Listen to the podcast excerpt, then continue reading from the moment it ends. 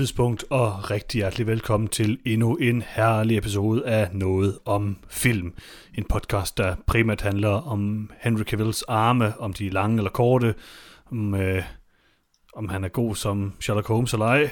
Øh, hvad er der ellers med Henry Cavill? Om han er god til at samle en PC eller ej, det er rigtigt. øhm, det er han ikke. Øh, men han, altså, han godt, godt forsøg, det vil jeg sige. Han gør sit bedste, og hans Men arme er fine. De kan nå alle ting ind i PC'en. Det kan de jo. Jeg sidder og kigger på et billede af ham, hvor han tydeligvis ikke kan nå tingene ind i PC'en. Han er nødt til at strække sig i en unaturlig vinkel. Fordi han har en kæmpe PC. Okay? Hmm. Har du set hans fødder? Okay, vi har et spørgsmål om lige præcis det senere fra jer. Det vender vi lige tilbage til. Vi parkerer lige Henry Cavill for nu. Øhm, I den her dejlige episode af noget om film, eller herlige episode, det kunne man også godt sige. Det, det har jeg ikke lige prøvet før om det. Det prøver jeg lige nu. I den her herlige episode af noget om film. Wow. Jeg kan, jeg kan ikke lide noget at ting om. Nej, okay. Øh, I den her dejlige episode af noget om film. Øhm, Har du ikke at sige herlig? Nå jo, det gør jeg egentlig. Okay, i den her herlige episode af noget om film. Jeg ved ikke, hvad der er standarden, men jeg kan ikke lide noget lave ting. I den her øh, helt specielle, okay, helt normale episode af noget om film, næsten helt normale øh, episode af noget om film, der skal vi anmelde øh, Mads Bryggers øh, øh, meget øh, hypede dokumentarfilm øh, Muldvarpen Undercover i Nordkorea, øh, som vi jo har set, okay, det kan, det, okay, det kan være interessant i forhold til øh, årets film og så videre. Har vi set den her som en film eller som en tv-serie? Den, det er jo en film, men den er brudt op i tre dele til DR. Man kan se den inde på DR's hjemmeside nu. Hvad har I gjort? Jeg, har så den ud i et.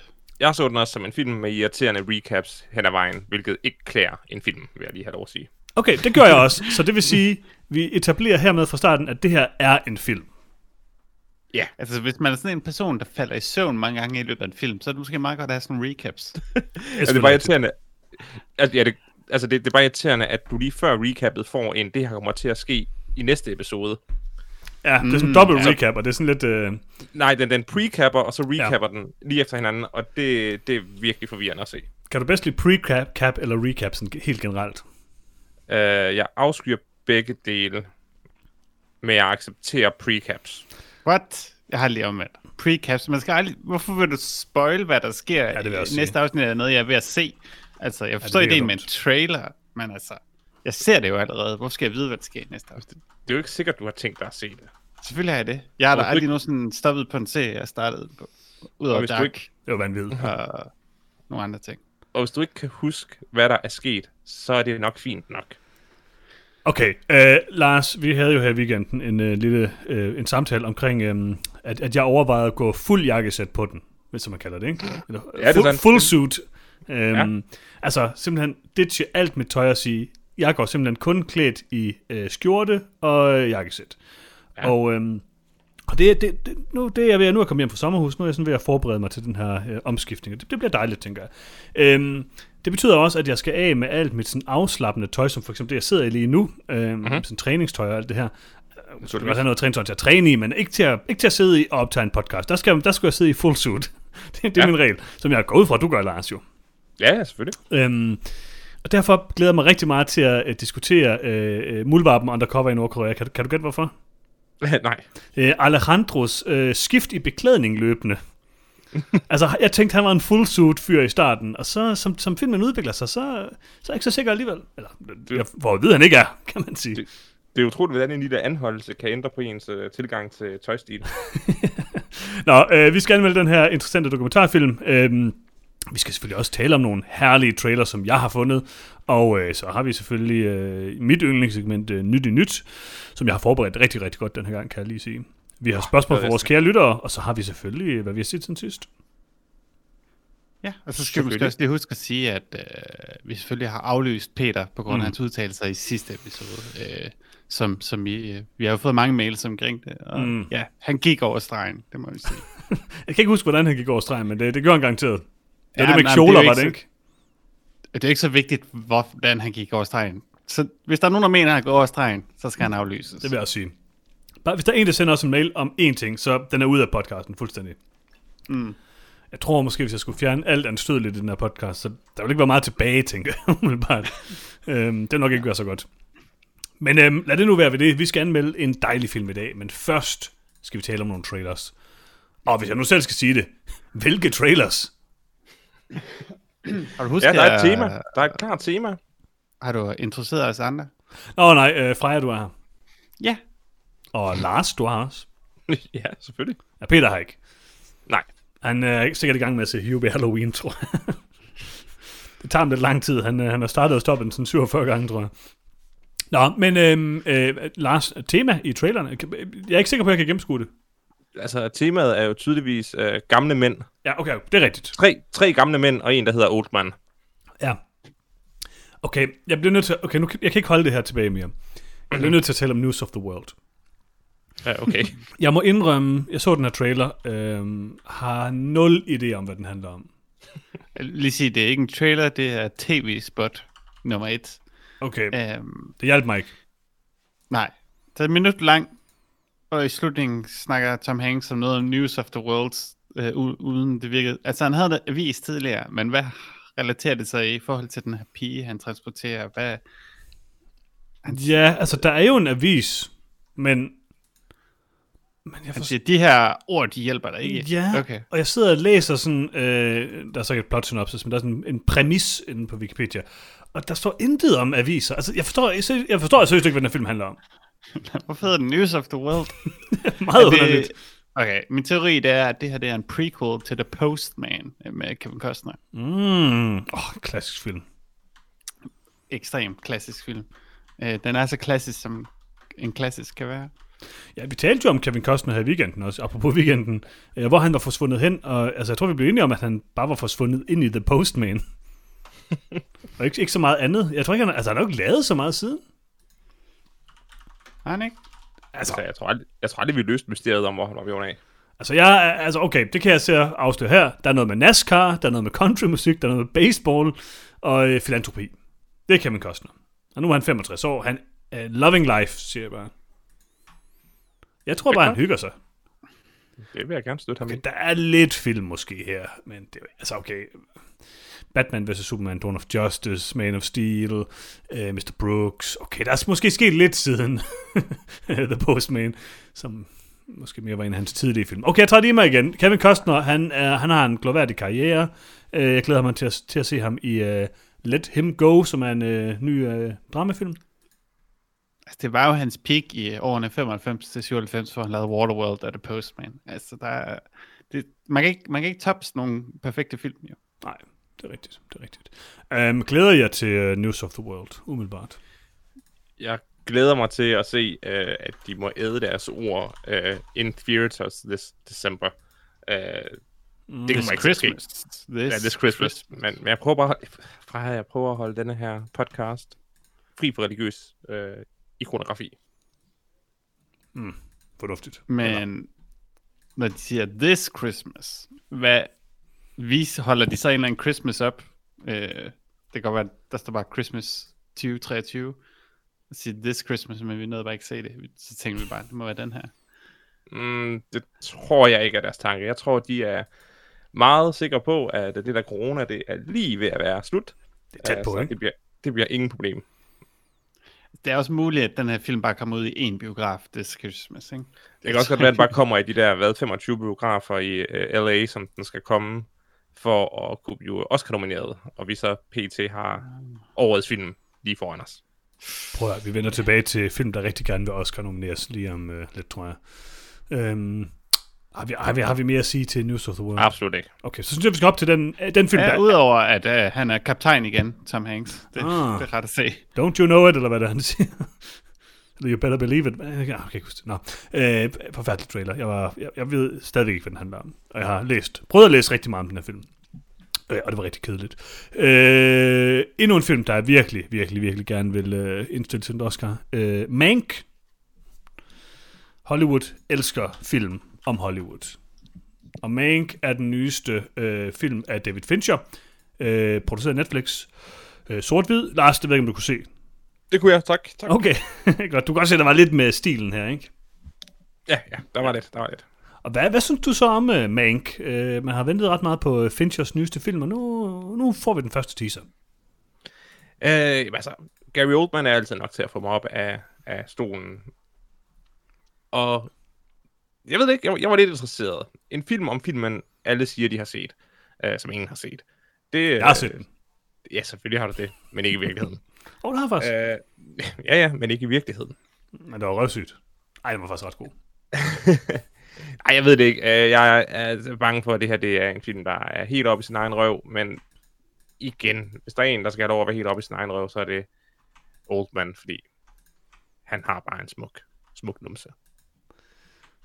Ja, Freja, hvad synes du om uh, Mank? Det er jo ikke typisk noget, Fincher er kendt for, det der med at tage sig selv alt for seriøst. Altså, han, han har jo lavet de samme film i hele sin karriere. Um, ja, det virker jo meget ikke som en, en, en Fincher-film. Altså, det, det er lidt svært, det er lidt svært at skue. Um, jeg synes ikke, det man kan... Den afslører hans trademark på nogen måde. Nej, jeg tror også, jeg er meget enig. Jeg synes heller ikke, det ligner en Fincher-film sådan specielt meget. Jeg, jeg må sige, jeg synes, den så temmelig kedelig ud, umiddelbart. Eller bare sådan lidt uinteressant. Jeg er ikke... øh, Der var ikke rigtig noget, der fængede mig i den. Altså, Gary Oldman er altid rigtig, rigtig god, og jeg, jeg tror, det, der fascinerede mig mest, det var øh, i hvor høj grad øh, Charles Dance ligner øh, William Randolph Hearst på en prik. Jeg ved ikke, om jeg har set et billede af de to. Men jeg lige postet et billede til af Charles Dance, og her er et billede af ham her, øh, Hearst. Ligner ikke hinanden Oh, på det gør de. De har punkt. det Ja, samme look. Det De første, har jeg tænkte, da jeg så det her billede. Forskellige ja, ja, ja, ja, ja, ja. forskellige munde, Nej, du forskellige øje, øjne, Prøv at forskellige ører, og forskellige hårgrænser, de ligner hinanden på en prik. og den ene er, og den ene er i sort-hvid. Ja, det er rigtigt. Den ene er en sort hvid. Prøv at hvis du lige drejer Hursts øjne sådan lidt opad, så, så ligner det på en prik. Og hans den næse, ene har og hans slips, næse. og den anden har butterfly. Okay, Freja, du må lige bakke mig op her. Det er godt castet. Øh, nej. Altså, jo, altså, jeg hvorfor skulle du Charles Dance være dårligt castet i noget som helst? Altså, han var med i Ali G, The Movie, øh, hvor han spillede en eminent rolle, hvor han havde lingerie på i slutningen af filmen. Det var... Ja, altså, jeg, jeg, jeg, synes ikke, der var noget i den her trailer, der lige huggede mig helt vildt meget. Hvad med dig, Freja?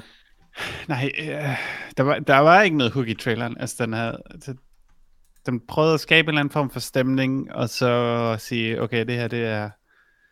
Altså, der, og, og, og, og bare hook dig på, hvilke navne, øh, der er involveret. Altså, filmiske navne øh, fra filmhistorien. Øh, selvfølgelig også skuespilleren, men altså, ja. Jeg, jeg ved ikke, hvad den her film handler om. Nej, altså, det handler om uh, Citizen Kane. det handler om ham, der Ja, skrev er Citizen der, Kane. det er der så meget, der gør. Jo. Ja, det er selvfølgelig rigtigt. Jeg ved ikke, jeg synes bare ikke, altså, jeg var ikke interesseret, det må jeg bare sige. Men ved I, hvad jeg er rimelig interesseret i? Nej. Into the Labyrinth. Uh, der kan vi vende tilbage til Fat Man. Ah. Uh, Mel Gibson spiller uh, julemanden i en uh, drabelig film, hvor uh, en uh, person prøver at myrde julemanden. Hvad synes I om den her uh, action-packed uh, udgave af, af, af den, uh, den venlige mand med den tykke mave? Det er det, jeg kalder julemanden. Nå. Øh.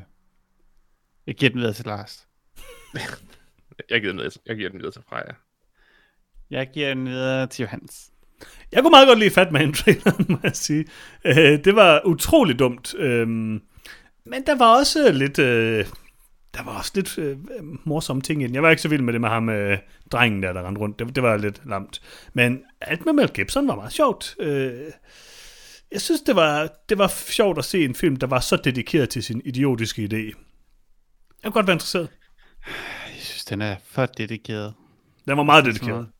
Det er som om, den, den prøver lidt for hårdt, og ja, med Gibson kysser en sort kvinde, så vi ved, at han ikke er racistisk længere. Det, Det var rimelig underligt. jeg ved, ja, I don't know. Uh, uh, jeg har ikke lyst til at se den. Jeg har lidt lyst til at se den. Det så forfærdeligt ud, Johannes. Jeg kan virkelig godt lide Walter Goggins, men uh, det er ikke nok. Det er jo David Gordon. Green og Danny McBride, der har været med til at producere den her film. Så jeg har lidt håb. Hvem? Danny McBride og David Gordon Green. Nå. Altså, jeg ved ikke. Jeg synes, der var ting i den, der var sjov nok, men øhm, altså, jeg er ret sikker på, at den her film bliver ganske forfærdelig. Men jeg skal helt sikkert se den. Jeg glæder mig. Ja, lad os anmelde den. Du bliver skuffet. Helt sikkert. Jeg, jeg, jeg kan godt få Peter med på at anmelde den her film, det tror jeg. Ja. Han har da ikke snakket andet end Whoopi Halloween hele. Men han har bare ikke set den. Selv ikke Peter kunne få sig selv til at se Hubie Halloween. Han sagde, han så 10 sekunder og ikke kunne klare det længere. Ja. Ja. Nå, øh, sidste film. Into the Labyrinth. Du, du tog hold på den før, øh, Freja. Um, ny øh, thriller øh, med øh, Dustin Hoffman og en masse italienske skuespillere, instrueret af Donato Carisi. Um, og øh, det er jo en italiensk film, hvor Dustin Hoffman spiller med, øh, så det er selvfølgelig derfor. Øh, en øh, pige, lille pige bliver kidnappet og fanget i 15 år, holdt fanget i 15 år, øh, hvor, øh, hvor hun slipper fri. Og, øh, Hun er 15 år, er hun ikke? er hun 15 år, når hun blev kidnappet? Jo, det er vist rigtigt. Eller var det bare det ved 15 jeg år det- siden? Ja, det var fald Hun det var, fem, det var lignede 15 ikke en år lille siden. pige. Nej, altså da hun blev kidnappet, jeg ved ikke, hvor gammel hun var der, men det er i hvert fald 15 år. Hun, efter, hun undslipper efter 15 år. Så hun har været spærret ind et eller et mærkeligt sted 15 år, slipper fri. Øh, de skal prøve at finde ud af, hvem øh, det ligesom er, der har, øh, der har fanget hende. Og øh, spoiler, det, det er Dustin Hoffman. Er det Dustin Hoffman, der er den lille pige? Nej, nej, han, det er ham, der kidnappede hende. Nå, okay, fedt nok. Men, altså, Jamen, øh, 3 ud af 4. er I ikke enige? Det er tydeligvis Dustin Hoffman. Nej, Øh. selvfølgelig er det ikke det. Det er, prøv at høre, der er en billede af ham på, på sådan en sketch, hvor de har tegnet ham, som han præcis ser ud i den her film. Det her det er en italiensk film. De er altid overraskende i slutningen. Nej, det er ikke det er de Dustin ikke. Hoffman. Det er, det er, en, det er totalt straight. Det er 100% Dustin Hoffman, det er. Men jeg må sige, jeg var ret interesseret. Jeg synes, den så god ud. Eller, Altså, den, den så ikke god ud, den så underholdende ud. Altså, der er i hvert fald tale om en film, der er oppe i sin egen røv, som øh, Nej, det må man sige. Lars så pænt putter det. Øh, putter det, siger det. At der var nogen, der Øh. havde valgt, at der skulle være utrolig mange øh, øh, skud, hvor folk de bare så og stiger tomt ud i luften. Det, er- det var Jamen, godt. det er jo artsy. Ja, Altså. lige præcis. øhm, jeg, sy- jeg kunne godt finde på at se den her. Ja, det kunne jeg så også godt. Jeg synes, den så ret god ud. Eller, okay, Der- undskyld. Ikke god. Interessant. Jeg kan lide, Underholdende. når folk bare taler to forskellige sprog til hinanden og stadig forstår hinanden. Det, kan, det, Det er, sådan, det er sådan en dejlig sci-fi ting. Øh, Ja. Lars, prøv at høre. Ja, Det er Dustin Hoffman, der har kidnappet hende. nej. Han hedder Dotto Green. Det er ikke navnet på en morder. Altså, når jeg tror, han Dr. har Green... kidnappet sig selv. Ja, okay. Nej, nej, Dotto. Ja. Ja. Jeg ved ikke, om I lagde mærke til shotet, der hvor hun, bliver, hun ryger ind i varevognen, men der er faktisk ikke nogen, der trækker hende ind. Så Så det er kunne et det være, hun kidnappede sig selv. Det er vakuum. Det er sådan en vakuum-effekt. Det er der ikke noget luft inde i. Ja, øh, altså den, den, der, den der varevogn, den har været lukket for længe, og så lige pludselig, puff, så... Øh, Fuck. ja, det er altså ikke godt. Det lyder Øh, lidt som om, du har kidnappet mange, og du ved så meget. jeg, ved, jeg ved ikke, hvad man får sådan et vakuum i en varevogn. Ja, det er tydeligt, altså... Det virkede ikke som en idé, der kom ud af ingenting. Det siger jeg bare. Det, virkede Det er bare sådan nogle idéer, jeg er fyldt med. Jeg er sådan, hvordan du bedst kidnapper folk. Nej, det er ikke så. Det kan man bruge til mange ting, det der. Det er ligesom jeg kritiserede, at jeg blev tryllekunstner og alt muligt. Nu gider jeg ikke det her mere. Det er da også kun en seriemorder, der bliver tryllekunst. Sådan, så man har noget sådan at, sådan at holde folk beskæftiget med, eller hvad?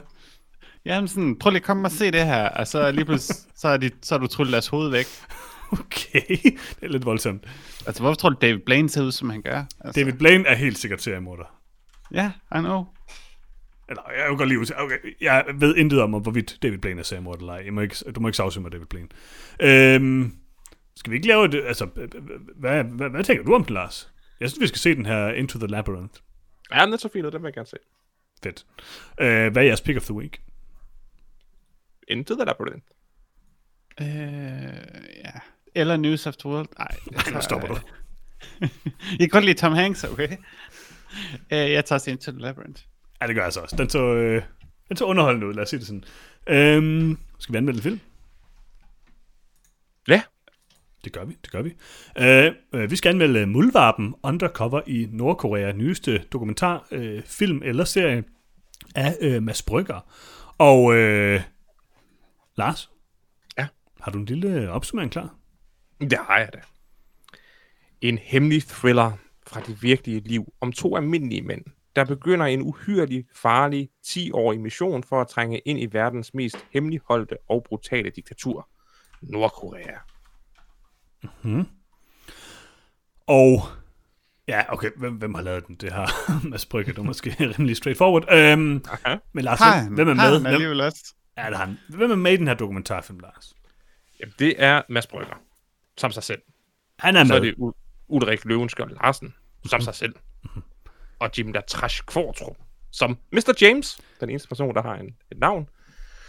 Øh, og så øh, Alejandro. Alejandro som sig selv. Og- Alejandro Cordebenos de, øh, de les Ye Perez. Mm, godt, godt, godt. Øhm, kan vi udtale de her mennesker? Okay, vi kan godt, vi kan, du kan godt udtale deres navn, det er ikke så meget det, men øhm, bringer vi dem i fare ved at sige deres navn? Jamen, jeg, jeg, jeg så også med det samme, man går ind på IMDb og ser deres navn, tænker, det var da ikke ret smart i en dokumentar, der gjorde et ret stort nummer ud af at holde dem hemmelige. Ej, det Så gør den så ikke. Deres navne? De, der, det står i hver afsnit, i slutningen af hver afsnit. Det- altså, Johannes, du ved, lige så vel som jeg kan se aspektratioer og farver, så kan jeg heller ikke se tekst, der står på skærmen efter en film. Okay, okay, okay. Så det havde jeg ikke set. Men det, men det, Ja, og det, er det, der er så, det er bare det, der er så underligt, fordi han sidder og siger, at jeg vil hellere, de siger, han hedder Ulrik, og siger, at jeg vil jo ikke hellere kalde ham Muldvarpen, sådan, som om, at det er for at beskytte ham, men det er det bare overhovedet ikke. Det var fordi, Mads Brygger Fordi han er- lide det. Han har fundet på titlen, så han var nødt til at kalde ham Muldvarpen hele tiden. Og han, han sagde også, at Mr. James hed Jim. Så Det den, gjorde han nemlig. Ja. Og han siger også, at han har scrappet uh, ham her Jim fra internettet, hvilket er rigtigt. Hvis I prøver at google ham, så har han faktisk scrappet ham rimelig meget fra internettet, hvilket er lidt Okay. interessant. Jeg vil sige, jeg har øh, øh, slået ham op for at se på en masse lækre billeder af hans skæg, mm-hmm. og for at røve mig selv. Øh, der er stadigvæk mange ressourcer til det. Altså, du behøver ikke søge på skæg på nettet for at røre ved dig selv. Os det er ikke sådan, det fungerer. Altså, hvis man googler ham, så er der meget, der er meget få billeder af ham med skæg, vil jeg lige sige. Men øhm, det er så, hvad det er. Øh, det er rent nok, der er selvfølgelig lidt endnu, men det er også fordi, det er kommet tilbage efter øh, alt det her. Men, øhm, men, men, men, men han har forsøgt i hvert fald. Jeg synes, vi skal komme i gang med anmeldelsen her. Hvad synes vi om øh, Muldvarpen Undercover i Nordkorea, der jo handler om den her øh, øh, førtidspensionerede kok, der dedikerer øh, 10-11 år sit liv til at infiltrere øh, en nordkoreansk venskabsforening og prøve at øh, købe våben og narko, eller prøve at afsløre, at de sælger våben og narko. Hvad synes øh, du, Lars, om øh, øh, Muldvarpen Undercover i Nordkorea? Altså, jeg kan meget godt lide Mads Brygger øh, dokumentarer. Også selvom at de... Altså, Brygger har jo sin stil, og hvis man ikke er til den, så... Ja, så skal man jo ikke øh, generelt set have for høje tanker. Men jeg kan godt lide det. Øh, jeg ved ikke helt, hvad der gør, at denne her dokumentar for mit vedkommende rammer lidt ved siden af. Fordi det er jo en genial historie øh, en førstepensioneret kok, øh, der til sidst er i gang med at købe våben og bygge øh, hemmelige, hemmelige fabrikker på øer i Afrika og smule olie ud af Mellemøsten. Altså, det er jo et sindssygt øh, setup. Men der er bare ikke rigtig nogen forløsning i øh, dokumentaren. Fordi når de kommer til, til the real deal, så bliver de selvfølgelig nødt til at trække sig, for ellers vil de jo ligesom være med til at støtte et, et, et, et diktatur. Øh, jeg ved ikke, udover et par scener, hvor man sådan, hvor de måske er tæt på at blive opdaget, hvor man får lidt af pulsen op at køre, så synes jeg, at faktisk efter, anden, øh, efter det, der så er første episode øh, i, i, på, på DR, at det fæste lidt ud for mig, og jeg mistede interessen lidt, og jeg tror bare, det er fordi, i bund og grund, jamen, det overrasker mig ikke, at Nordkorea prøver at finansiere deres åndssvage land med salg af våben og narkotika. Det er sådan ligesom, selvfølgelig gør de det. Og at der er folk rundt omkring i verden, der prøver at hjælpe dem, selvfølgelig er der det. Så det bliver bare sådan en lille smule en, en, en våd brud øh, for, for mit vedkommende. Selvom at det er en genial øh, setup, øh, de har fået stablet på benen. Og imponerende over 10 år jo. Mm. Hvad tænker du, Freja? Altså, nej, det er ikke overraskende, at Nordkorea prøver at sælge våben og narko. Hvad der er overraskende er, at to tilfældige danskere kan Ja, det er så komme ind på livet af de her nordkoreanske folk, øh, og, og lige pludselig være, være en del af den indre cirkel, øh, på trods af, at de ikke har nogen øh, erfaring med spionage, og de umiddelbart virker til at være sådan forholdsvis dårlige til det.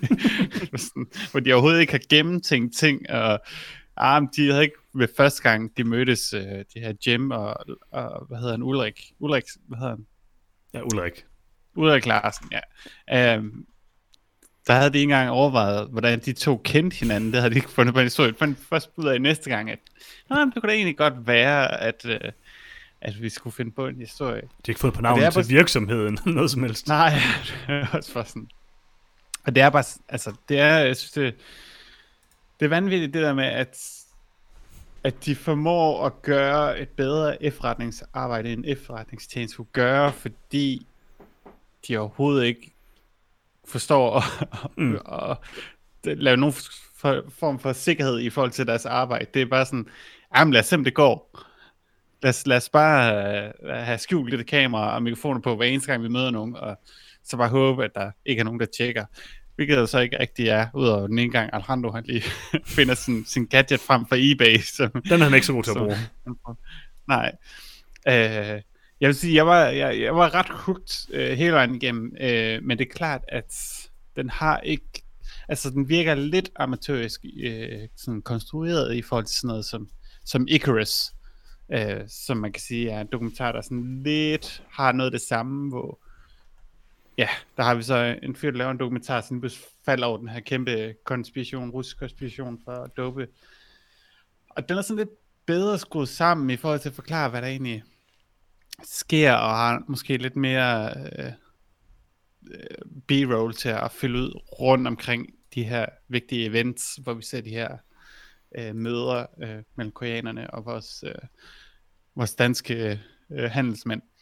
Um, så, så den har lidt den der fornemmelse af, okay, så sker der det her, så sker der det her, så sker det her, så følger vi bare, altså, de har heller ikke nogen idé om, hvad der sker, eller hvor de er på vej hen, de tager bare, hvad der kommer.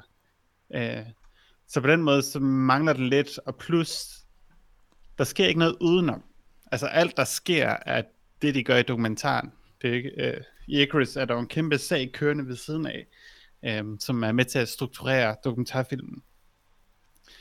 Og det ville selv være noget andet, hvis det her var kommet ud i løbet af dokumentarfilmen, og de ligesom havde, man kan sige, et år senere eller sådan noget, lavet en opsamling sige, okay, det her, hvad det, hvad det førte til. Og det kunne jeg måske godt forestille mig, at uh, Mads Brygger ender med at gøre, og lave et ekstra afsnit uh, om et år, hvor, halvanden, to hvor år. Hvor de sidder i en sofa og snakker om, uh, om dokumentaren. Ja, det skal være Joe bare... McHale, der lige interviewer ham. Altså, ja. Lars Ulriksen der ved han, Ulrik Larsen, han er jo, skal jo hen til FN og snakke med dem, øh, fordi de vil gerne have en redegørelse for præcis, hvad der er sket og sådan noget. Så der sker jo en masse ting lige nu, ja. som kunne være ret spændende rent faktisk se, øh, men det har de selvfølgelig ikke med, fordi alle de her ting er sat i gang øh, på grund af dokumentaren, i modsætning til Icarus, hvor alle de andre bliver... ting bare sker udenom. Det, det, det, det, det, bliver, ja, det, det bliver spændende at se, hvorvidt øh, for eksempel det der, det der hotelbygning, om det er en, øh, sådan en, en stok hotelbygning oven på deres hemmelige fabrikker, og man så rent faktisk afdækker øh, hemmelige nordkoreanske bunkerfabrikker rundt omkring i verden, fordi de ligger under sådan et hotel, der er med til det som... Ja, der var som... jo en, der blev fundet i, i Namibia, øh, hvilket også er grund til, at de ikke ja, ja. end med ikke at gøre det, der det var, det blev lukket ned, øh, og derfor de kigger efter Uganda i stedet for. Nå, okay. Det sagde dokumentaren ikke. Gjorde den? Nej, det gjorde den ikke. Nå. Altså jeg, for mig, så synes jeg, øh, jeg, jeg er sådan set meget enig med dig på mange måder, Freja, men jeg vil sige, at jeg, øh, jeg synes måske overordnet set, sådan som film, og det er måske også det, du siger, at Icarus er bedre, men som historie, synes jeg, eller, synes jeg, at den her er bedre overordnet set, og næsten vildere og så videre. Altså, men det er jo sådan en klassisk Mads Brygger ting. Det, det her, det handler om noget sådan nærmest verden omstyrtende på en eller anden måde. Øhm, mm. Og jeg ved ikke, altså jeg synes for mig er Mads Brygger øh, min yndlingsdokumentarist. Øhm, og det er han jo rigtig meget, fordi han leger ekstremt meget med mediet. Og det gør han ikke i den her. Øh, det her, det er en af hans mest straight film. Man kan sådan, jeg synes, man kan mærke på mm. mange måder, hvor meget han brænder for, som han også siger i filmen, at finde den her smoking gun, fordi han ikke gjorde det sidste gang, øh, da han lavede det røde kapel. Øh, fordi at man, det er det, han tit bliver kritiseret for, det her med, at han finder nogle super duper interessante ting, og han kan gøre så vilde ting, fordi han har de her idéer, og han har den her voldsked, og han er så usympatisk en person, at han lader de her ting ske på en eller anden måde. Ikke? Øhm, det tror jeg, vi kan tale om lidt senere i den her film. Mm. Øhm, at han rent faktisk har evnerne til at få nogle rigtig vilde ting til at ske, men det er sjældent, han ligesom finder den der ene ting. Vi taler om Cold Case Hammerskjold øh, sidste år, som jeg synes er helt fantastisk, men som jo har det grundlæggende problem, mm. at den er blevet kritiseret for, at han baserer det hele på en utroværdig kilde i sidste ende, eller den store afsløring på en utroværdig kilde. Øhm, mm. Så jeg tror, han har været meget bevidst på at sige, okay, det her det er, så, det er så vildt, og jeg har faktisk jeg har fået noget, der er så vanvittigt. Og så sådan, øh, ja, nærmest verdensomstødende på en eller anden måde, ikke? Altså, i hvert fald i forhold til Nordkorea. Mm at han ikke, at han har spillet det rigtig, rigtig straight. Det er den ene ting. Og så har han så gjort det, fordi at, det, det, det tror jeg er den ene grund til, at han, han har gjort eller valgt at gøre det på den her måde. Den anden grund, tror jeg, er, at det, der er nogle super usympatiske ting i den her film i forhold til, hvad han tillader på en eller anden måde. Altså alene det, at han tillader Ulrik at gøre de ting, han gør, er vanvittigt. Det er jo selvfølgelig hans egen beslutning, og mm. man sidder jo hele tiden, og det tror jeg også, filmen spiller lidt på. Jeg, I starten så med hele tiden tænker sådan, okay, det her det er, sådan, det er ikke rigtigt. Det er ikke en rigtig historie, det her. Det er noget, Mads Brygger har fundet på, og han har digtet, og der er ingen, der er så dum som ham med Ulrik, at han sådan dedikerer 15 år eller 11 år sit liv til det her. Men det er der. Og at han så ikke stopper ham, eller guider ham, eller gør noget bedre for ham, eller sørger for, at han ikke har de her mikrofoner på, osv. Altså, det er jo totalt usympatisk. At han så også samtidig går med til at lade ham her, Mr. James, være sådan fuldstændig wildcard, det er jo også super usympatisk. Men jeg tror, han har fundet den her snedige vej ind, hvor han slipper for at blive kritiseret for det, fordi han har fundet en, der er så vanvittig, som ham her Jim er, at han, at det ligesom er ham, der det, man føler ligesom, når man sidder og ser filmen, om det er bare ham der, Jim, der er fuldstændig uregerlig og bare sådan gør, hvad der passer ham. Men han er jo sådan en stand ind i den her film for Mads Brygger, sådan i forhold til sådan at eskalere alting. Mm. Øhm, og det fungerer enormt godt for Mads Brygger, fordi han slipper sådan, han glider ligesom af på det, man meget nemt kunne kritisere den her film for, og så står man egentlig tilbage med et ret sådan, hvad jeg synes er et ret habilt værk, som synes jeg har to formål, og det ene det er det her smoking gun formål, altså at finde et endegyldigt bevis for, at det her det foregår, hvilket sjovt nok, at der ikke er nogen, som I siger, af verdens efterretningstjenester, der har kunne gøre. Det virker ellers ganske nemt, umiddelbart. øhm, man skal bare dedikere lidt tid til det. Så det er den ene ting, og den anden ting er det her sådan, øhm, det er mere klassiske... 10 år er lidt tid, skal lige siges. Det, man skal dedikere 10 år for at gøre det. Ja, det, og det er, det er noget tid, ikke? Øh, altså, det er lang tid at være undercover, ikke? Øh, men den anden ting er jo så det her med, at dyrke den her, de her personer, og det gør den her film jo også rigtig meget, men den gør det på en meget interessant måde, synes jeg, øh, i og med, at den jo, altså man sidder jo tilbage med en milliard spørgsmål om, hvem er ham her Jim, og hvem er ham her Ulrik, og det holder jo ikke at sige, at jeg vil beskytte mine kilder, fordi han beskytter overhovedet ikke kilderne, han viser basically, hvor Ulrik bor, hvis man sådan kan se en lille smule af, hvad der foregår og sådan noget, og altså, man kan også bare, som I siger, man kan, man kan jo godt google ham med øh, Jim. Så det er jo slet ikke, altså, det ved han godt ikke er tilfældet. Jeg tror bevidst, Mads Brygger har valgt at lade de her, altså Ulrik og Jim, være sådan nogle mystiske karakterer, som man selv som ser lægger en hel masse ting ind i, og, og sidder og ser med de her Mads Bryggerske øjne og tvivler på, hvad der er fakta og hvad der er fiktion. Og det synes jeg er sådan den anden store ting i den her dokumentar, som gør den interessant. Det her uvisse, at hvad er det, der foregår? Bliver jeg ført bag lyset, eller bliver jeg sådan øh, trukket i næsen, eller, sådan, eller er de her mennesker præcis som de er? Derfor synes jeg egentlig, det er et ret godt valg, at han, at han ikke dykker dybere ned i Ulriks motivation, og hvorfor han har valgt at gøre, som han gør, og hvordan hans liv er, alle de her ting. Øh, det kan jeg rigtig, rigtig godt lide. Så samlet set synes jeg, det er en meget sådan øh, koncis Mads Brygger dokumentar, der har et meget sådan specifikt fokus, eller to meget specifikke fokuser, som den egentlig lykkes rigtig, rigtig godt med den er måske ikke helt så underholdende som, hans, som et par af hans andre dokumentarfilm, øhm, men det kommer også lidt an på, om man kan lide Mads Bryggers humor. Altså, jeg synes, det var meget skægt, da han tog tropehat på og stod med den der, øh, hvad hedder det, øh, hvad hedder det, øh, metaldetektor og prøvede at finde et fly i øh, Cold Case Hammerskjold, men man kan også synes, det er mega røvhulsagtigt, øhm, og det er det jo også. Så jeg tror lidt, det er sådan smager behag. Den her, den er mere straight, og det kan jeg rigtig godt lide den for. For mig at se, var det her øh, øh, en af de absolut bedste film, jeg har set i år.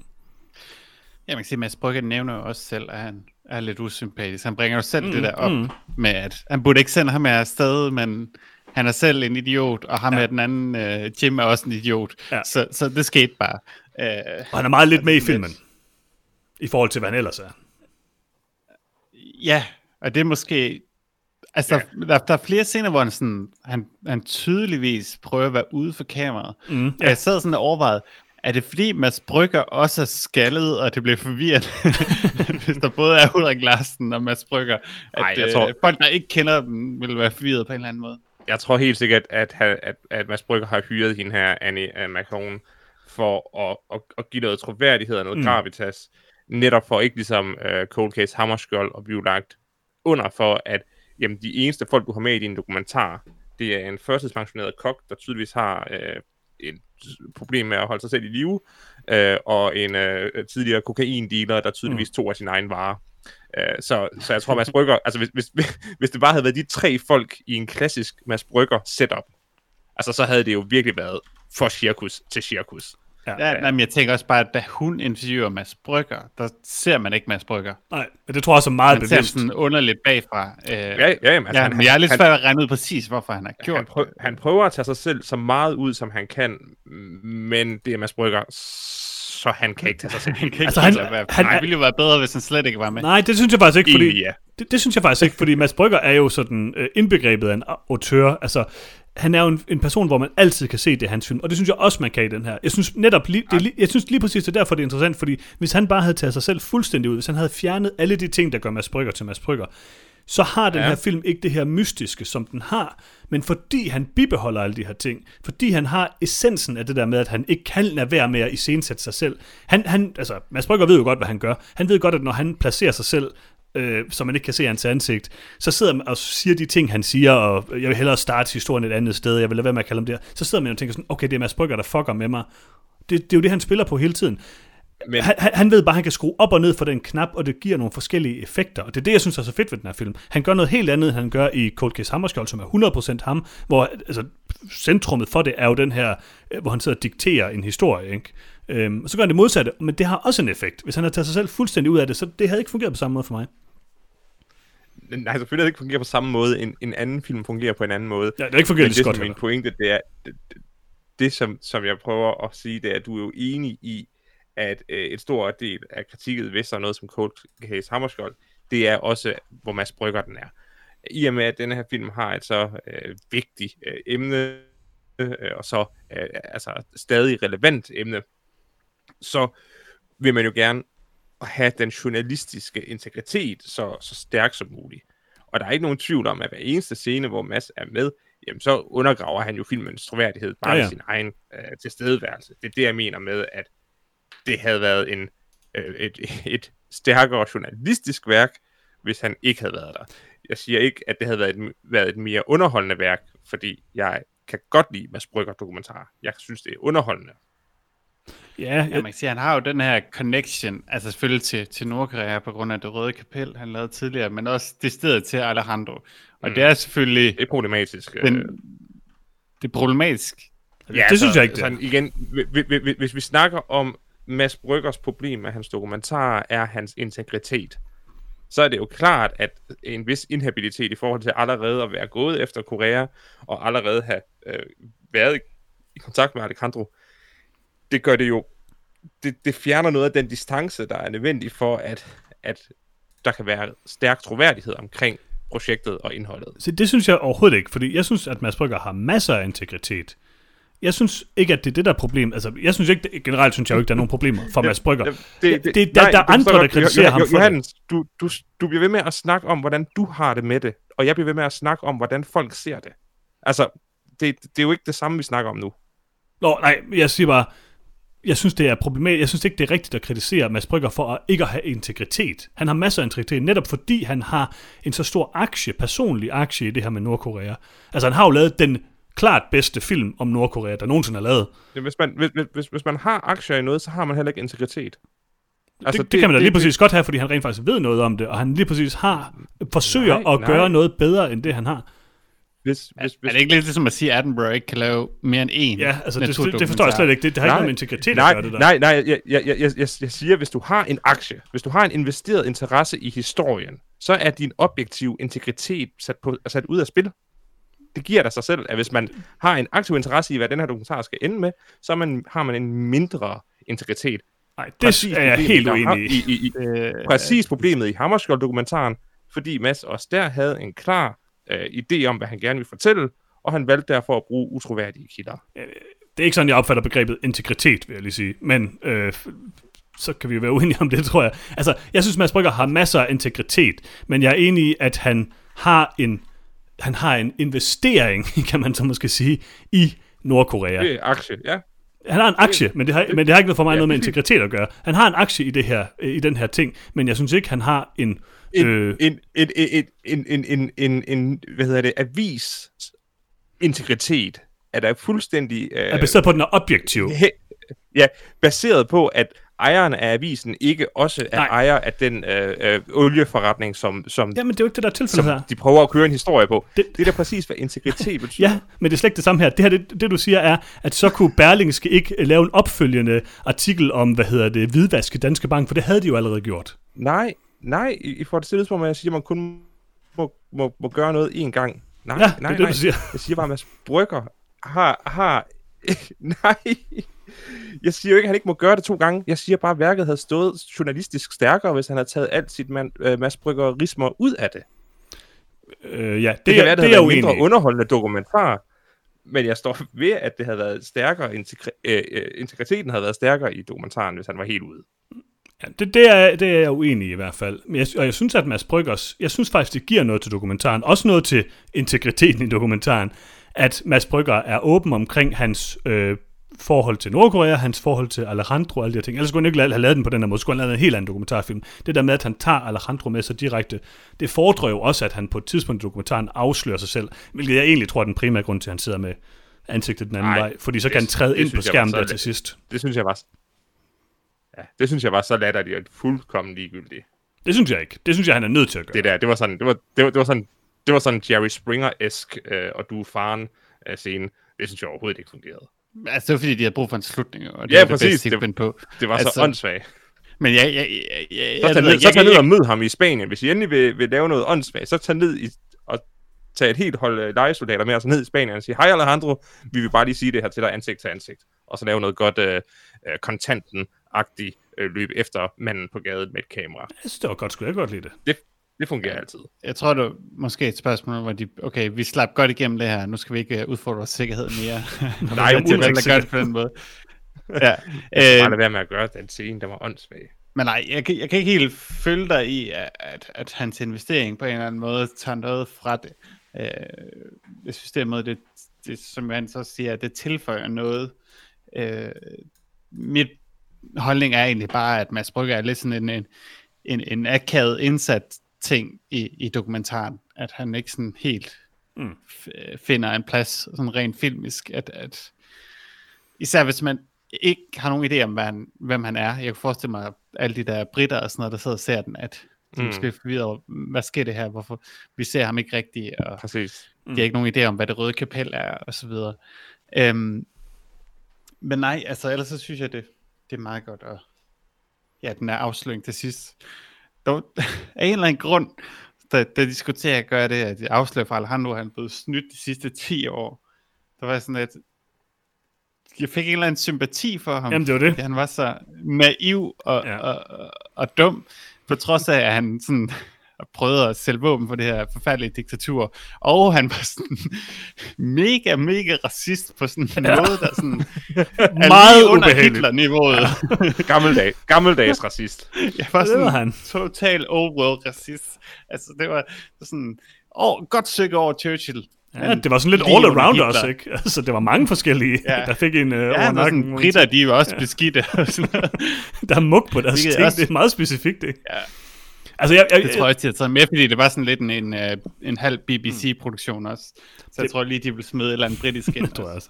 Altså for mig så tror jeg også det der med, at... Øhm, altså det, det er lidt det, jeg mener med, at der er ligesom to ting i den her dokumentar. Der er den der smoking gun-del, som han virkelig jager, og så er der det her øh, persongalleri, som Mads Brygger jo godt kan lide at dyrke. Det er sådan lidt Werner Herzogsk på en eller anden måde. Mm. Øhm, og det er, jo, det er jo det der, altså det er, jo, det er jo noget af det, jeg synes er så eminent ved sådan noget, hvis, at det Mads Brygger kan, hvor man sidder jo faktisk og har lidt sympati. Det gør jeg også for Alejandro. Altså det der med sådan, og det er jo en helt vildt interessant dynamik, og jeg synes faktisk, den står enormt stærkt, fordi de ikke dykker ned i den. Det der med, Ulrik og Alejandro er jo nok på et eller andet plan venner, eller var jo nok på et eller andet plan venner, ikke? Han har brugt 11 år sammen med ham. De har sikkert hygget sig mange gange, når han ikke lige sagde de der Ja. crazy racistiske ting. Altså sådan er det jo også at være, at være muldvarp. Og filmen viser det, men siger ikke rigtig noget om det. Og det synes jeg faktisk er ret, er ret stærkt på en eller anden måde, fordi man kunne også, det kunne også blive sådan for meget. Altså det er også der, hvor jeg, i forhold til det, du siger, Lars, det der med sådan at tage ned til Spanien og lave sådan en rigtig kontantafsløring, det bliver også sådan lidt øh, voldsomt, ikke? Mm. Øhm, og, og Nå, det, ja, ja, men så gør man det, så gør man det det mindste fuldt ud. Ja, ja, og det, det forstår jeg selvfølgelig også godt, men jeg, jeg synes, altså, jeg, jeg kan sagtens følge, hvad du mener, at det er sådan lidt en, en svag slutning på den måde, men jeg synes faktisk, den, for mig virkede den enormt godt, fordi den er det, den er, og den måde, den er skudt på med vinklerne, og han træder ind i kameraet, det synes jeg bare var, det var godt håndværk på en eller anden måde. Øhm, Men, men jeg synes det der med, at man har de der karakterer, altså i, i virkeligheden så, som du også startede med at sige, Lars, det overraskende er jo lige præcis ikke, at de sælger våben og narko. Selvfølgelig gør de det, hvordan skulle det ellers klare sig? Det vildeste er jo, at de er så pisse dårlige til det. Altså sådan helt absurd dårlige til det. Og Alejandro er sygt dårlig til det. Altså det var sådan tre gange, han har st- mindst tre gange, som vi kender til, han har fuldstændig blindt stolet på en anden person, som vidderligt har vil ham det ondt. Altså det er, James, ja. det er Mr. James, det her er Ulrik, og det er Mads Brygger, og det er bare dem, vi kender. Ikke? Og det er to gange med Mads... Ej, okay, ikke to gange med Mads Brygger, men han, Mads Brygger får ham ligesom to gange. Altså det er jo helt vanvittigt, at den der person, der er tættest på Nordkorea, er så enormt dårlig til det. Det, det er ret Altså, vildt. det, det, det, er jo, det, er jo, det er jo det, som i sidste ende er, er øh, happy ending, good feeling i den her dokumentar. Det er, at det går op for en, at på trods af, at Nordkorea er et forfærdeligt, forfærdeligt sted, øh, så er de inkompetente. Og det, det gør bare en lidt glad at vide, at der må være grænser for, hvor meget skade de kan udrette med, med, Ja, den, ja. med det kompetenceniveau. Jamen, det er det. Det, det er... Øh, altså, det synes jeg var noget af det, der var rigtig vildt at se. Det var ikke fordi, jeg tænkte, at Nordkorea var sådan super kompetente, men det her niveau, altså, det er bare det der med sådan, hvorfor tjekker de dem ikke for mikrofoner? Altså, det var helt vanvittigt. Det, ja, det, altså, Alejandro er jo sådan Ja, de, en, en altså, ting der er jo et tidspunkt, hvor de rent faktisk de mistænker ham der, Mr. James, Ja. for at være en eller anden form for spion eller sådan noget, fordi han, han bare sådan lige ud siger, Nå, men hvis I gerne vil have, at jeg flytter de her våben til Syrien for jer, så bare fortæl mig, hvem jeres kontakter er. Og så er de sådan lidt, øh, det er ret svært at spørge om. Det er og lidt- så den ene, han går på toilettet, i stedet for at undersøge noget. Ja, det er Øh, nok absurd. Også når de Men jeg tror i- måske også i den situation, de var lidt... Jeg tænker lidt nu, koreanerne, de her våbensælger koreanere, de også måske var lidt nervøse for, hvis det rent faktisk var sådan en efterretningstjeneste, de var stødt på. At hvis de gav fuldkommen udtryk for, at de havde gennemset, at den her person var, Mm. var en efterretningstjeneste, så de ville, blive- folk ville stå med og anholdt. Så jeg Ja. tror måske også, de prøvede at spille lidt cool. Men ja. så lige snart de finder ud af, at han rent faktisk har været i Pyongyang, så er de bare sådan, har du været i Pyongyang? Og så er det okay. okay. og så er der bare sådan en eller anden...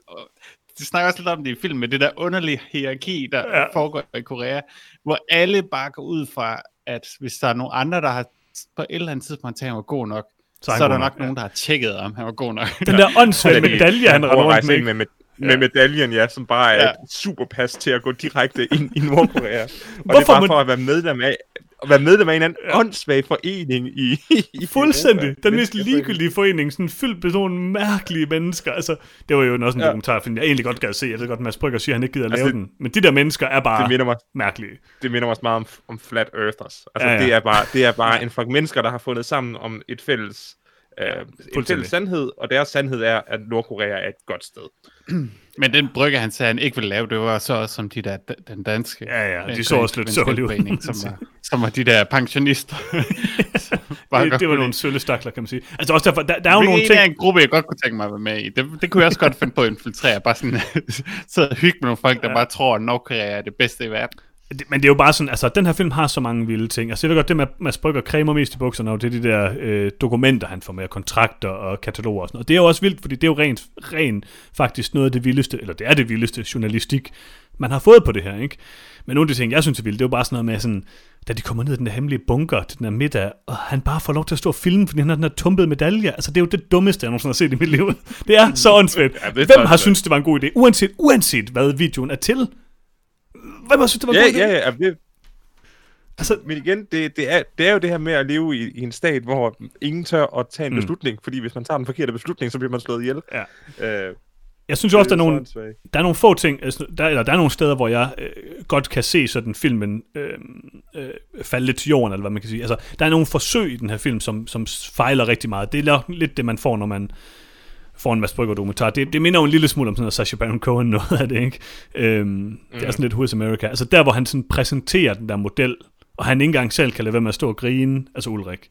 Og man kan tydeligt se, nu er de så slørede ansigterne på dem, men de, de sidder bare og tænker sådan, hvad fanden laver han? Det er jo virkelig bizart det der. Sådan noget. Altså, og bagefter er der nogen ja. af dem, der, der forlader foreningen og sådan noget. Altså, så det er sådan lidt, du får ikke rigtig, jeg tror Mads Brygger havde jo håbet, de havde siddet og jublet, og synes det var det fedeste i verden, at de producerede våben, og han sad og lavede sådan nogle koder til dem, og sådan noget. De var bare var alle sammen totalt indforstået med, det var det, de gjorde. Men det var tydeligvis ikke, det var det tilfælde, så den scene falder sådan lidt Ja, til jorden, ikke?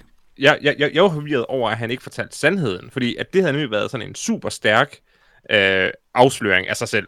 Ja, lige præcis. Bare det- jeg har fucket med i møde. 10 år. Ja, ja, ja ikke, eller ikke, ikke bare sige det til at starte med, men sådan sige, at jamen her, øh, nu har vi jo snart fået, øh, nu vil jeg bare fortælle, hvad, hvad vi går og arbejder med Mm. her i, i toppen. Jamen, vi er i gang med at bygge en våbenfabrik øh, og skal lave øh, amfetamin øh, i Uganda, hvor vi skal, hvor vi skal flytte øh, 10.000 mennesker fra deres hjem.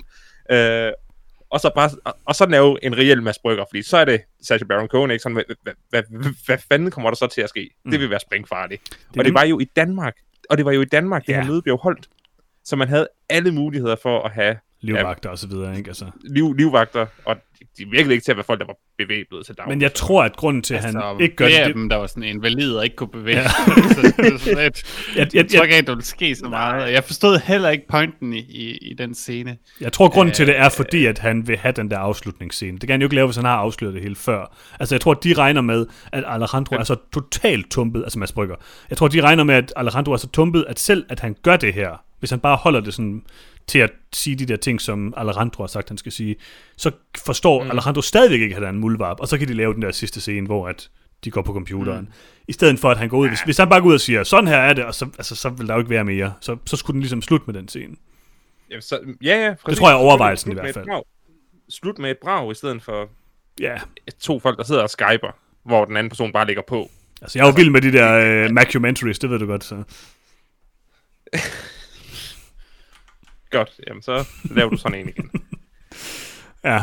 Altså, jeg var, jeg var vild med den. Jeg kan godt se, at den har nogle udfordringer. Altså, jeg synes, noget af det, vi ikke har talt så meget om, det er det der med, at den er bare super duper usympatisk i forhold til de her mennesker. Altså, øhm, men målet helliger måske midlet Ja, altså, de der folk i Uganda, som er villige til at smide de der 4.000 Ja. mennesker af den her ø for, at, øh, Ja, det var fucked for up. 5 millioner dollars. Altså, det var, ja, det var bare sådan noget, øh, hvad hedder det, kriminalitet mod menneskeheden, øh, de havde gang i dernede. Så I det der... øh, Til, nu, Det Lars, du Så sagde, jeg du, håber, at et efterspil. ja, La- Lars, du sagde, at du kunne ikke læse øh, tekst efter film. Øhm, men Nej, så du, nej. at øh, ham der jordaneren, hans udtalelse i hver afsnit, så bare var sådan, Det var, ja, jeg det gjorde jeg, manglede jeg manglede penge. det er jo godt nok alligevel noget af en afsløring. Sådan, og sådan, det, er- det er sgu rigtigt nok, det der. det, er- det er Den, meget den, godt. den, den, den, den, kunne jeg godt lide, det var han meget cool omkring, og så kunne jeg også godt lide, at Alejandro lige vil pointere, at uh, negro på, uh, Ja. på uh, spansk um, uh, ikke er et skældsord. så selvom han var Don't go racist, there. så vil han, så vil han bare lige pointere, at, at det ord, jeg brugte, var okay. Det betyder bare sort. Men der er stadigvæk muk på britternes ting. synes jeg, at de skal, de skal øh, leve under den hvide race. Men jeg kalder det bare sort.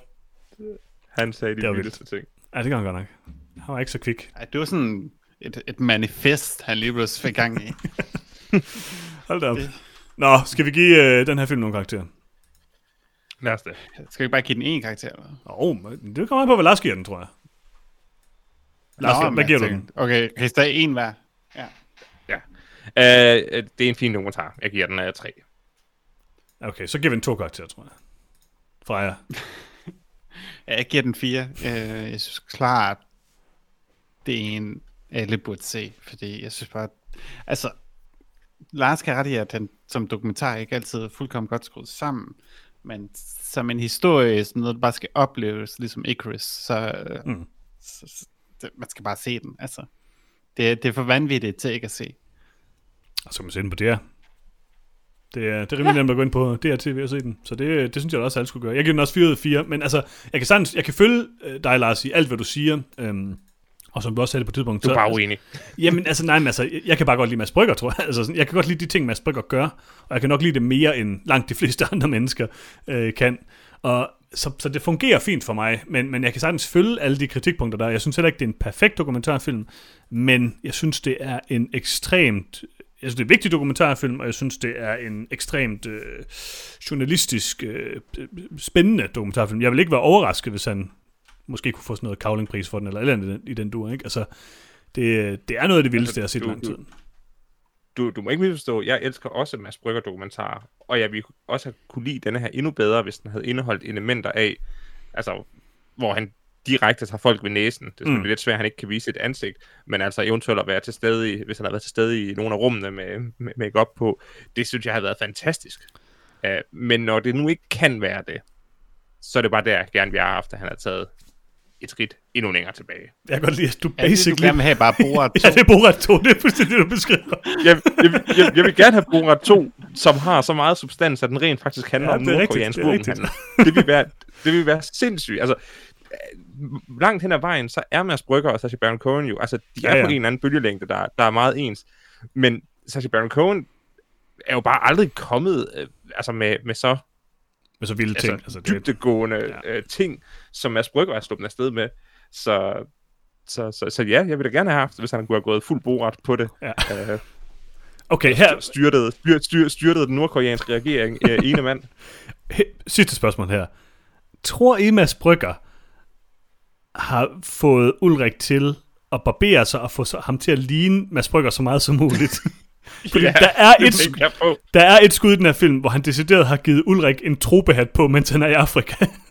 Jeg så det godt, det var så godt. Det er et klassisk Mads Brygger skud, og så tror jeg bare, han tænker sådan, ah, det, det fungerer sgu ikke, når det ikke er mig. det er kun mig, der kan bære den Første tropehat. gang han er i Korea, der har han stadig hår på hovedet. Ja, det er rigtigt. Og så må man gå ud fra det efter det, at Mads Brygger blev involveret. Så du, Altså, du skulle nødt til at dig skaldet. ja. ja det, øh, jeg må sige, jeg synes, konen tager det pænt. Alle omstændigheder er taget i betragtning. Det var også en af de historier, jeg gerne ville have været for uden. Der, der, der kunne han have lavet et follow-up, hvis de havde lyst til det. Øh, det mærkeligt at lige smide sådan en to minutter ind med, at når jeg, jeg har slået for min kone i 10 år. Jeg synes faktisk, at det... Altså, jeg, jeg, jeg forstår 100% hvad du mener. Det øh, står, i, det står i på linjen. Igen synes, ja, igen synes jeg bare, øh, det er bevidst støj, for, eller jeg tolker det i hvert fald som bevidst støj. Han giver lige den der fli af, altså jeg har også, altså jeg vil jo vildt gerne dykke ned i det der, men, men jeg får det ikke, og det, det, tænd, det kilder et eller andet i mig, det må jeg sige, det kilder det helt rigtige sted. øh, det, er, det er interessant, og jeg tror, altså, han har jo kun med for at kunne sige den ene sætning, han siger på sådan, at Ulrik er det modigste menneske, han har mødt. Altså, Ja, ja, præcis. og det, Det er også kynisk. det, nej, det fungerer. Altså, det synes jeg, der er, altså, det synes jeg, der er godt, fordi det er faktisk det eneste tidspunkt i filmen, hvor nogen rigtig... Okay, der er et par steder, der er også den her øh, øh, MI5-agenten. Ja, den, den, synes, den synes jeg, der havde man en meget større emotionel investering Jamen, det i det, og da hun rejser sig op og siger, at det her det er den mest mm. imponerende øh, private øh, intelligence-operation, jeg har set, det er sådan noget, altså, Ja, ja, det det, er det, fungerede for mig. Det er rigtigt. 100%. det gør det også, ja. Det med hustruen, det virkede påtaget, og, og, og ja, støj på linjen. Se, den ting, der var påtaget, det var, at han rejste til USA for at møde ham der ja. CIA-personen. Ja. 30 sekunder i filmen, hvor han skal lære at tage en pistol ud af en anden persons hånd, og, og få at vide, at han skal kigge. ja. Så holde okay, øje med, hvad der sker i et rum. jeg ved ikke rigtigt om... Øh, altså, jeg har en teori omkring, hvorfor det er. Øhm, og jeg tror, det er fordi, at han på et eller andet tidspunkt har fundet ud af, at han har gjort, at Mads Brygger og de andre har gjort så mange dumme ting, at de gør det til et narrativ i filmen. At det sådan siger sådan, vi gjorde de her idiotiske ting, som er mega farlige. Sådan, Mr. James tog til Beijing alene, sådan fuldstændig uden at være blevet opfordret til det nærmest. Og jeg sendte mm. ham over til den her fyr og fortalte ham i øvrigt alt, den her fyr, der var blevet fyret fra CIA, og fortalte ham jo alt om den her hemmelige operation, som han jo bare kunne have solgt til Nordkorea. Sådan, altså, det er sådan nogle t- vanvittige ting, han gør. Jeg, jeg kunne næsten forestille mig, at de har gjort det efterfølgende, fordi det er for dumt. Altså, jeg, jeg ved det ikke. Men det virker totalt tror, jeg, jeg tror, jeg tror, Jeg tror, jeg tror bare, at Mads Brygger er En idiot. ja, han var sådan lidt... Jamen altså, han, han, han prøver jo også at skabe bølgegang, så hvad nu hvis den her dokumentar kunne have handlet om, hvordan Mr. James en blev skudt. CIA-agent... ja, det er altså... Nå, apropos skudt, hvor mange nordkoreanere tror jeg, der bliver henrettet på baggrund af den her dokumentar? 16. Altså, eftersom de ikke engang var villige til at skille sig af med Alejandro, Ja, det er selvfølgelig efter rigtigt. han blev arresteret på våbenhandel, så tror jeg bare, Oh. koreanerne har brug for at bruge dem, de har. Altså, Jamen, han er ikke nordkoreaner. Jeg, jeg, jeg snakker om uh, Stoneface, jeg snakker I om know, Mr. Know, Danny. men jeg tror ikke, de... Altså, så skal du have nogen, der er gode nok til engelsk. Nogen, der har relationer i udlandet og sådan noget. Jeg tror bare ikke, at Du de tror har bare, det bliver- til at erstatte øh, de folk. Altså, Du fordi tror bare, King Jong-un siger, big whoopsie, det er okay. de er jo tydeligvis ikke succesfulde på noget tidspunkt før det her. Så, så I don't know. Jeg tror, hvis de er, de er pals med, med Kim Jong-un, så siger jeg, "Nå, jamen, bliv med at prøve. Det kan være, de er næste.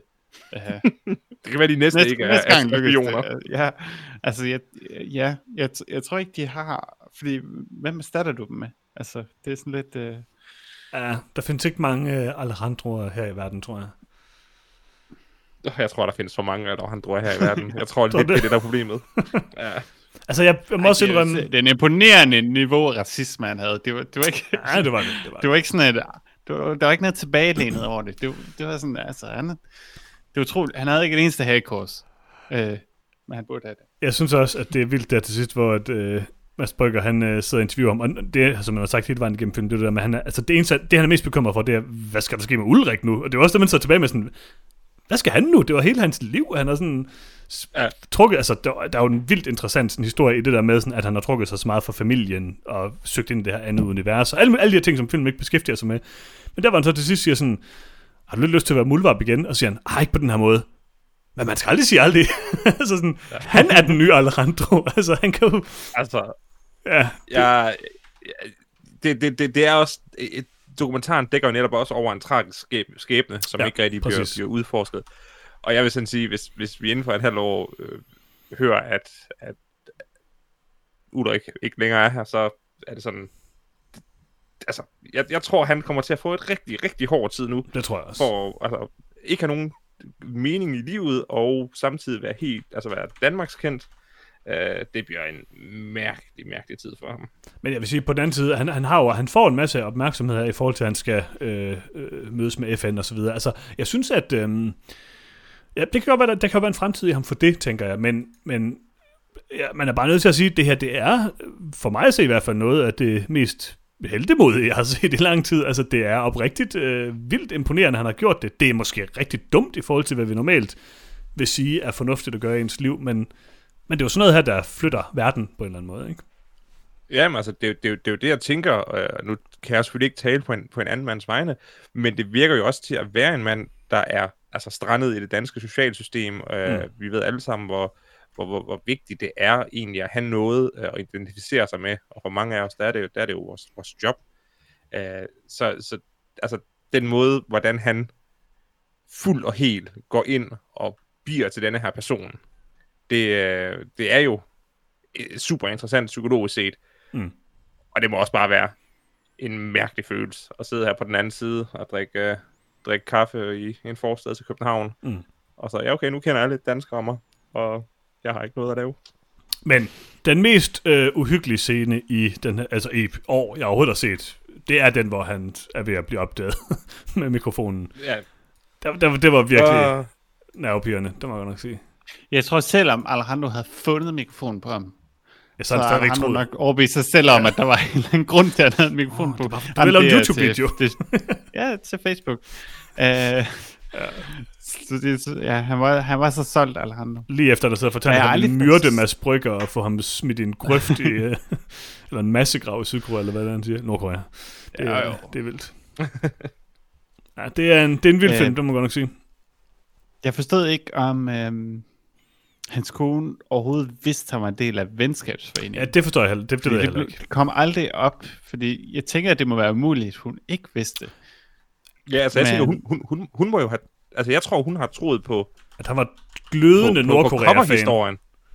Ja, at, at, at, ja, okay, min mand er blevet en Nordkorea-fan, fint nok, og nu skal han til møder i, i Spanien og i, og, og i Nordkorea og, og, og Uganda. Okay, fint nok, men det er godt, han har en hobby. Altså, han kan jo ikke have sat hende ingenting. Nej, men det er også det, man der er sådan en, en scene, hvor han ringer hjem til en, hvis en telefon kan det sige, at der har været en masse møder og sådan noget. Ja. Men han nævner ikke på noget tidspunkt, at han er i Nordkorea, og så nævner han, at han lyver over for sin kone, så er sådan, okay, hvad, hvad har han Ja. sagt? Så har han nok bare sagt, at han igen var i, i et eller andet land til et møde. Jamen er det bare fordi, hun er så soligt dum, at, at hun ikke ved, hvad, hvad, hvad Nordkorea er?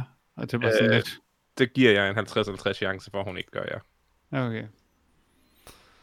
Ja, ja det, var, det var lidt vildt, det må jeg sige. Øh, eller mærkeligt. Det er... ja, crazy. Crazy historie. Interessant. Ja. Skal God vi- dokumentar. Det er, jeg anbefaler den også varmt, så øh, se den. Ja, Godt, Peter. den koldt. Jeg, vil, øh, jeg gætter på, at Peter hader den, fordi han hader Mads Brygger, umiddelbart. Det kan vi spørge ham om næste gang. Nej. Er han ikke ude af podcasten, jeg fyder? Mm. Ja. Okay, okay. Øh, Lars, hvad har du set til den sidst? Johannes, Ja? jeg Ja? har ikke set noget siden sidst. Okay, okay. Interessant. Jeg har kørt øh, lastbil. Har du spillet Euro Truck Simulator? Ja, jeg har brugt alle mine vågne timer øh, på Euro Truck Simulator. og det var tæt på, at jeg aflyste podcasten oh, i dag man. for at sidde og spille Euro Truck Simulator. Lars, er det derfor, du er i zonerne skud? Øh, ja, Åh, oh, nej. Kan man, jeg har lige spille, købt en ny Volvo. Hænger, jeg hænger, jeg hænger, jeg hænger ud og kører i det nu, Johannes. oh, man. kan, man, øh, kan man spille multiplayer? Øh, det ved jeg sgu da ikke. Det skal vi da prøve. Langtur, langturschaufførlivet, det er et ensomt liv. Jo. Har du et ret? Vi skal lave en konvoj, Lars. Altså, jeg har, jo- jeg har jo mit eget ret til Euro Truck Simulator. Det vil jeg gerne have. Det må du gerne give til mig. Det, det skal du selv bruge det af, når jeg kører med lastbil. Du kører ikke lastbil, Johannes. Det gør jeg da. Jeg væltede ved en rundkørsel i IKEA i Aalborg her for nylig. Se, What? Tabte alt mit Så- bomuld, eller hvad nu jeg havde lasten. kan du heller ikke. Altså, Så- vel, var du på fod? Nej, jeg væltede lastbilen. Den skrev i... jeg- Altså, jeg havde glemt, jeg havde glemt, at man skulle bremse i sådan en rundkørsel, og så kørte jeg bare lige igennem den. Snak, snakker du om computerspil? Ja, det, det samme som Lars snakker om. Lars er heller ikke lastbilchauffør. Hey, hey, jeg er lastbilchauffør. Ja, jeg har, han har kortet. Lars har Okay, kortet. okay, okay. Ja, okay. Nå, jamen... Øh, Meget kan man se om Lars, men han har kortet. okay, det er godt at høre. Øh, Lars, øh, hvad, hvad, hvad siger ja. din pengebeholdning i Euro Truck Simula- Simulator? Jamen, den er jo øh, nu nede på øh, 10.000, og jeg skylder øh, måske 450.000 væk. Uh, Men så igen, her, her. så har, jeg, så har jeg lige købt en ny lastbil. Ja, hvad gav du for den? Tre chauffører. Øh, 130.000, tror jeg. Det var egentlig billigt for en lastbil. Ja, det er en sweet lastbil. Lastbiler er ikke dyre. Uh, og så har jeg tre, uh, tre yderligere lastbiler med chauffører, der kører fra mig ud fra mit selskab i Hamburg. Hvor er du lige nu i, i, i spillet?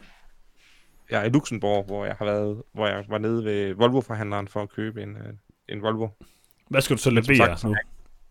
Jamen, jeg, har, jeg har ikke ude at køre i den nu. Jeg holder bare på parkeringspladsen ved Volvo-forhandleren, fordi der var nogle idioter, der sagde, at jeg skulle komme og lave en podcast. Okay, Lars, du, okay, du gør det helt forkert her. Du kan sgu ikke køre til, til Luxembourg, eller hvad siger du?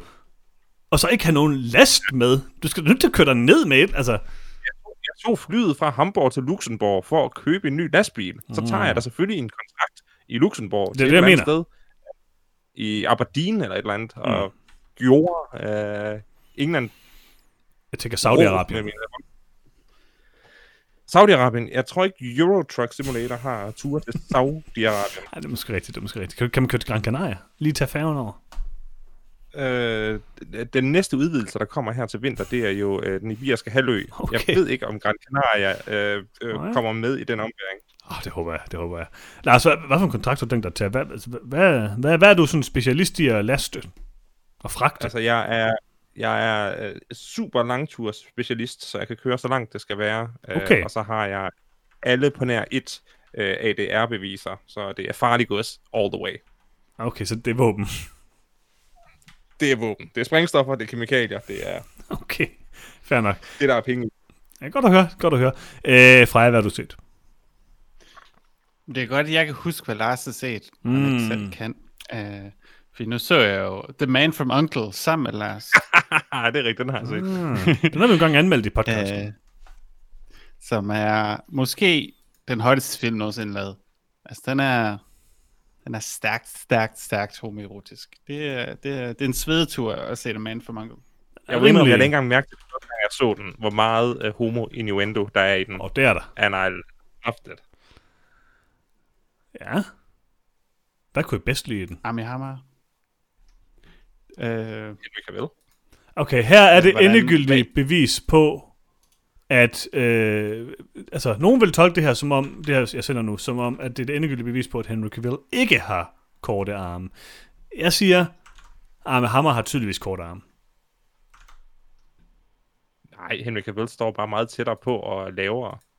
Mm, ja, okay. Det er måske... Altså, okay, okay. Arme Hammer er jo 2 meter og 96. det er rigtigt. Arme Hammer, Hollywoods flotteste mand. Jeg siger det bare. Det er også muligt, at uh, ingen af de her kroppe er deres egne jo. Ah, det er rigtigt. Tit man bare photoshopper et ansigt på, når det kommer til, til posters. Kan I huske Wounds? Ja. Den var god. Jeg vil med den. Nej, nej. Jeg vil med den. Uh, okay, uh, The Man from Uncle, herlig film. Uh, der er der én ting mere, I har set, det ved jeg. Som I har spillet.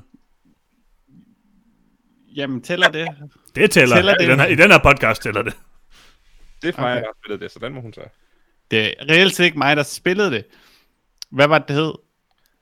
Tender Love and Care. Tender Loving Care.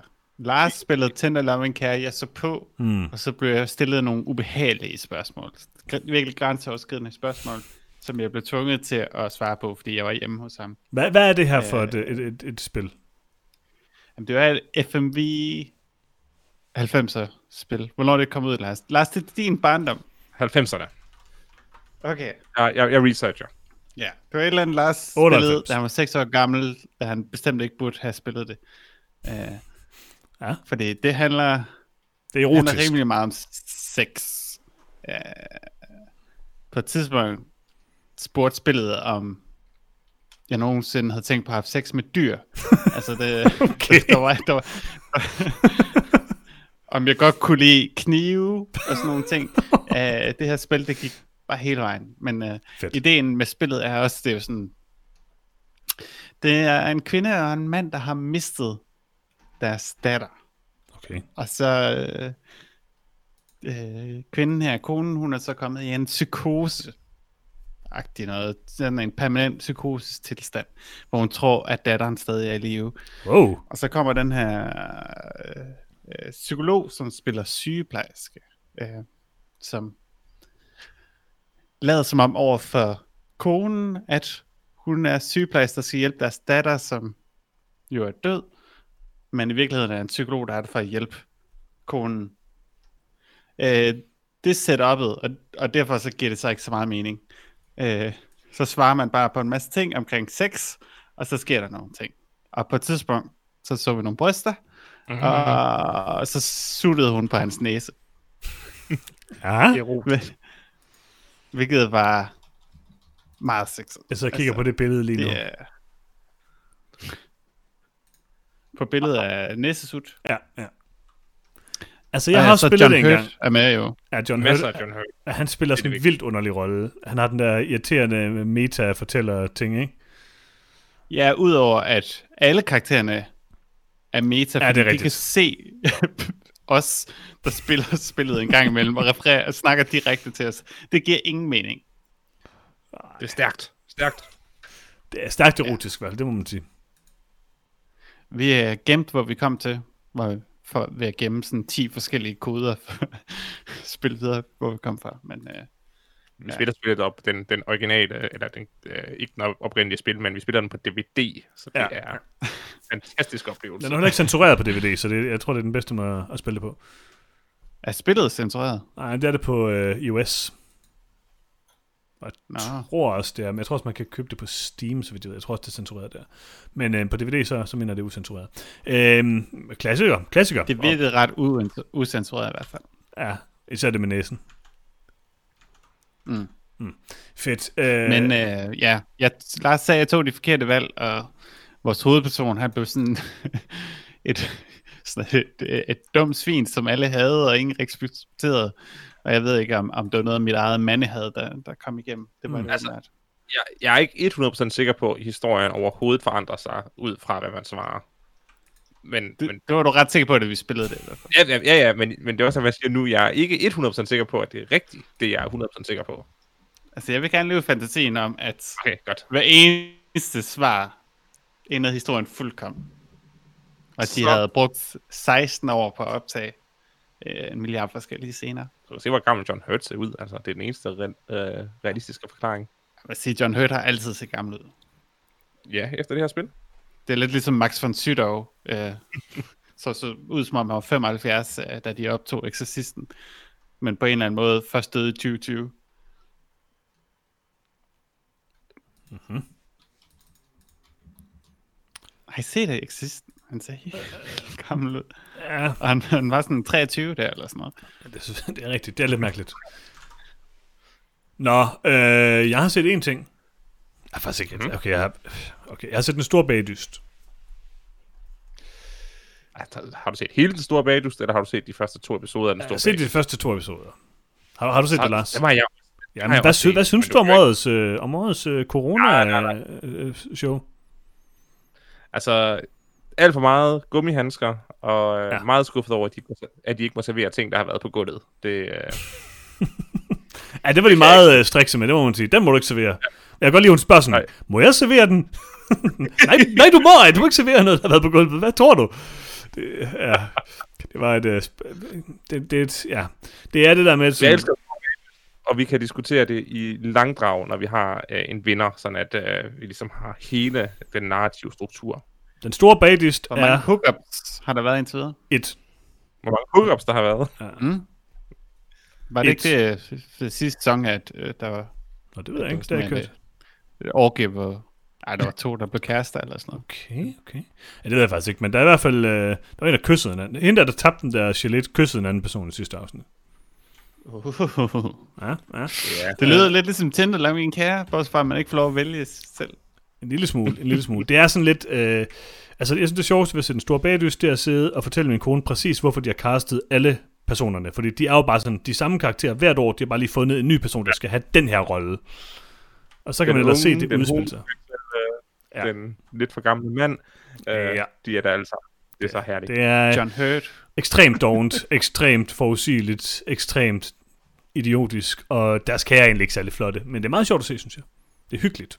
Hende, hende med det lidt mørke hud, hende der er crazy og har rødt hår. Ja. Det, man kan virkelig ikke kende dem. Men den, den mest subtile karakter, og den er lidt svær at lure i år. Der skal være en lidt yngre mand, som sådan ser ud, som om, hver gang han kigger på kameraet, så ser han ud, som om han vil myrde en.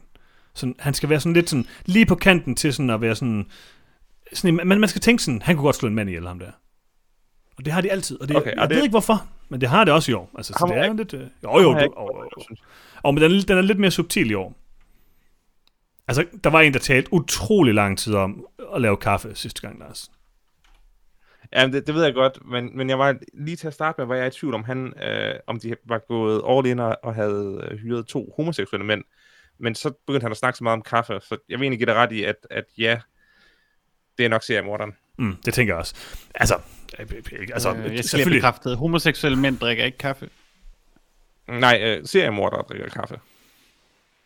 Seriemordere går rigtig meget op i pour over kaffe. Og i øvrigt, Lars, vi skal til at i gang med vores øh, hobby. Øhm, kaffebrygning. Nå ja. Nej, vores øh, gæring. Og fermentering, det er rigtigt. Fermentering, det er rigtigt. Ah, vi overvejede jo også kaffebrygning. Det var nok meget godt, vi gjorde det så, kan man sige. Øhm, Ja. Ja.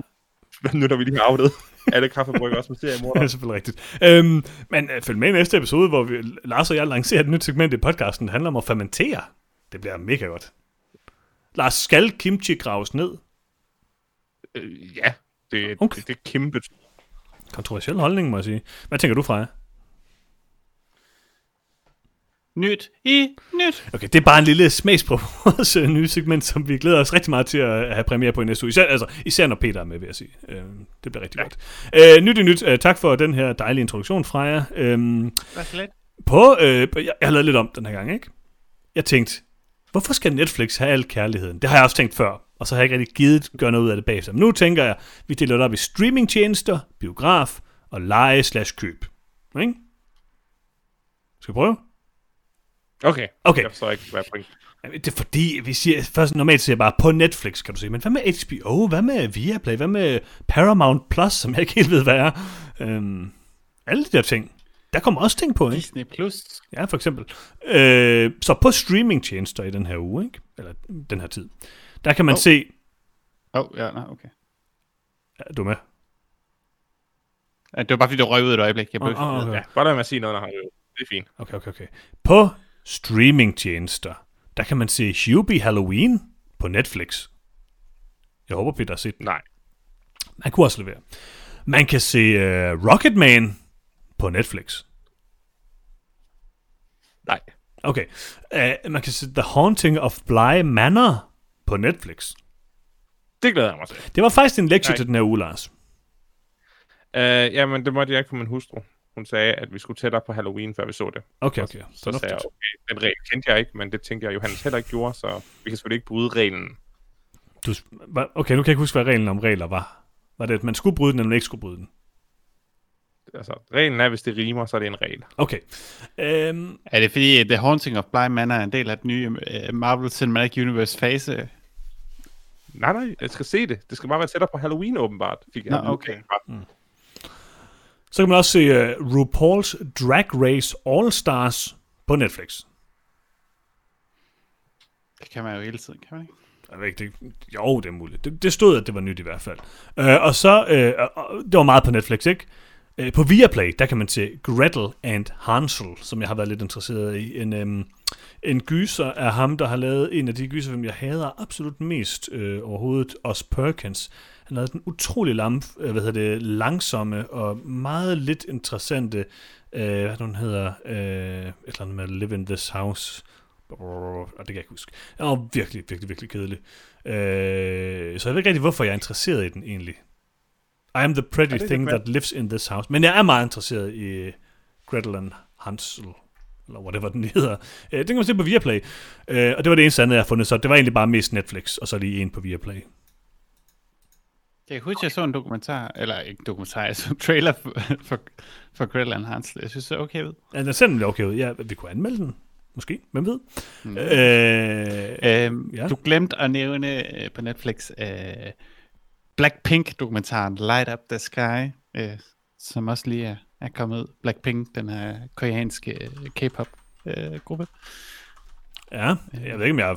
De har vist Glem- nok lavet en sang, jeg har hørt på et tidspunkt. Øh, men det Ja. synes jeg lige, vi skal med.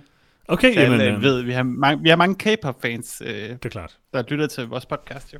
Hvis du er K-pop-fan, så skriv til noget om filmsnabla.gmail.com og fortæl, hvad K-pop er. ja, tak. Øh, nu er vi kommet til måske det mest interessante i den her øhm, episode, øhm, eller der, i det her, den her del af segmentet Nyt i Nyt, øh, nemlig biograferne. Og i biografen i den her uge, der er der intet. Herligt. Absolut intet. Der var noget i næste uge, men øh, som du har sagt før, Lars, så jeg skal, ikke, jeg skal ikke tage det for tidligt, for så har jeg ikke noget til næste uge. Det går ikke. Nej. Så i stedet for, så springer jeg hurtigt og let og elegant, meget elegant, øh, over til øh, leje og køb. Og der kan man leje og købe Her Smell, hvis man er interesseret i det, med Elizabeth øh, Moss, som vi så en trailer til på et tidspunkt. Den så egentlig interessant ud. Så kan man øh, se, og den tog jeg nok mest med for Peters skyld, at man kan lege eller købe Weathering with You, som er øh, den nyeste øh, animefilm af Makoto øh, Shinkai, ham der har lavet øh, Your Name, som skulle være en af de bedste animefilm nogensinde. Så tog jeg med til dig, Lars. Man kan lege og købe øh, Valley Girl, som er øh, den her, øh, vi så en trailer til den på et tidspunkt, ganske rædselsfulde film med Jessica oh. Roth, øh, din yndlingsskuespillerinde, øh, i hovedrollen. Ja, den så desværre ret forfærdelig ud, den ikke? Åh, oh, det gjorde den, det gjorde den. Jeg kan ikke anbefale den, tror jeg. Jeg har jo kun set traileren. Øh, jeg synes, man skulle se Freaky i stedet for. Den ser Det meget god ud. Og så, øh, jeg tror, vi snakkede om det i sidste uge, men man kan i hvert fald lege at købe Little Women af den nye Greta Gerwig-film. Og det var alt for nyt i nyt. Så, spørgsmål og kommentarer fra vores kære lyttere. Jeg har lige lavet segmentet lidt om, ikke? Yay! Fra vores kære lyttere. Min nye yndlings. Ja. Øh, husk, at de kan skrive til os på nogetomfilm.gmail.com eller ind på Facebook, facebook.com slash noget om film, hvis I har noget sjovt, noget vildt, noget surt, noget godt, et eller andet, I vil skrive til os. Bare et eller andet. Øh, og det har Magnus gjort. Og Magnus har skrevet, øh, øh altså nogle gange skal vi også have lidt ros, ikke? har skrevet endnu et super afsnit. I er så sjove, og I har så... Øh, okay, han sagde det ikke ironisk, det ved jeg godt, det lød som. Øh, I er så sjove, og har en masse gode perspektiver på film, og alt det andet mellem himmel og jord. Okay, jeg ved selvfølgelig ikke, om man mener det ironisk. Det er muligt. Og så tænkte jeg, det må være mig, han taler om. Men så skal en super tilføjelse med Freja, hun bringer en masse godt og sjovt til podcasten, så nej, så blev det sur bagefter. Men okay.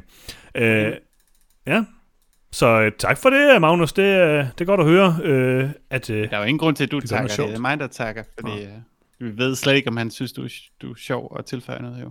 Det kunne faktisk godt bare være alle jer andre i virkeligheden. Det er muligt. Det vil jeg ikke udelukke. Det kan også være, det er helt bare sarkastisk. det kan selvfølgelig godt være, at fejltolket det. Men sådan er det. Jeg Øh, har slet ikke hørt podcasten. nej, det er rigtigt. Så øh, tak for den øh, søde besked, Magnus. Det sætter vi stort pris på. Øh, Henrik har også skrevet ind. Øh, og det er måske lidt i den anden boldgade. Hej Henrik. Han har skrevet en mail. Han skriver, Enola Holmes er altså virkelig sjov. Nu må jeg lige tage jer sammen. Nå, Ja, det var okay. Det, det, det tror jeg også skal læses ironisk. Mm, det tror jeg faktisk ikke. Så skriver han nemlig bagefter, jeg synes, Nå. det var en fornøjelig omgang gøjl og løjer, og lad os nu bare slå det fast en gang for alle. Henry Cavill har ikke korte arme. Det er hans hænder, der Enig. er underligt små. What? Og det er jo faktisk en ny udvikling i den her saga, og jeg må indrømme, jeg, jeg, jeg kiggede lidt på det her, fordi det tænkte jeg, det var alligevel interessant. Og jeg må sige, jeg tror faktisk, at det er rigtigt. Jeg, jeg tror i virkeligheden, det, jeg tror, vi har fundet frem til sandheden om det her øh, livslange spørgsmål. Prøv lige at se det her billede af Henry Cavill, og fortæl mig, at den mand ikke har utrolig små hænder. Altså, det, det ser sådan ud. Det gør det da. altså, det er også svært at opbygge store muller på sine hænder, ikke, når alt andet på ens krop er buff.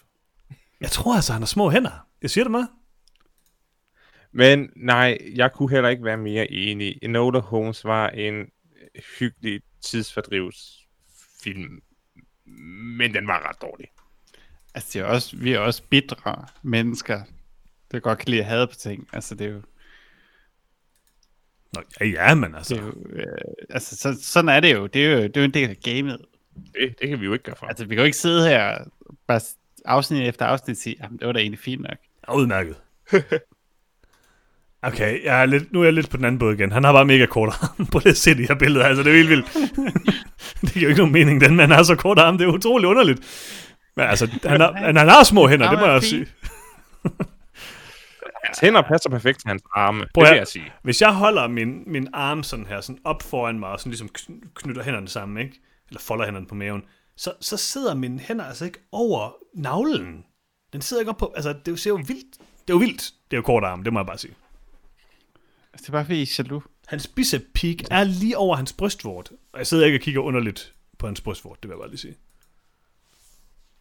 Det er fascinerende, det må jeg sige. Det her, det kræver måske lidt mere, øh, lidt mere googling. Det må jeg, det må jeg bare... Altså, jeg er fascineret over Hendriks øh, vinkel på det her. Men jeg vil sige, jeg synes faktisk, vi var ret søde ved Enola Holmes. Altså, så er det fordi, jeg ikke hørte episoden før, hvor vi snakkede om uh, uh, Birds of Prey. uh, fordi Hmm. der var vi hårde. Velfortjent. Hård.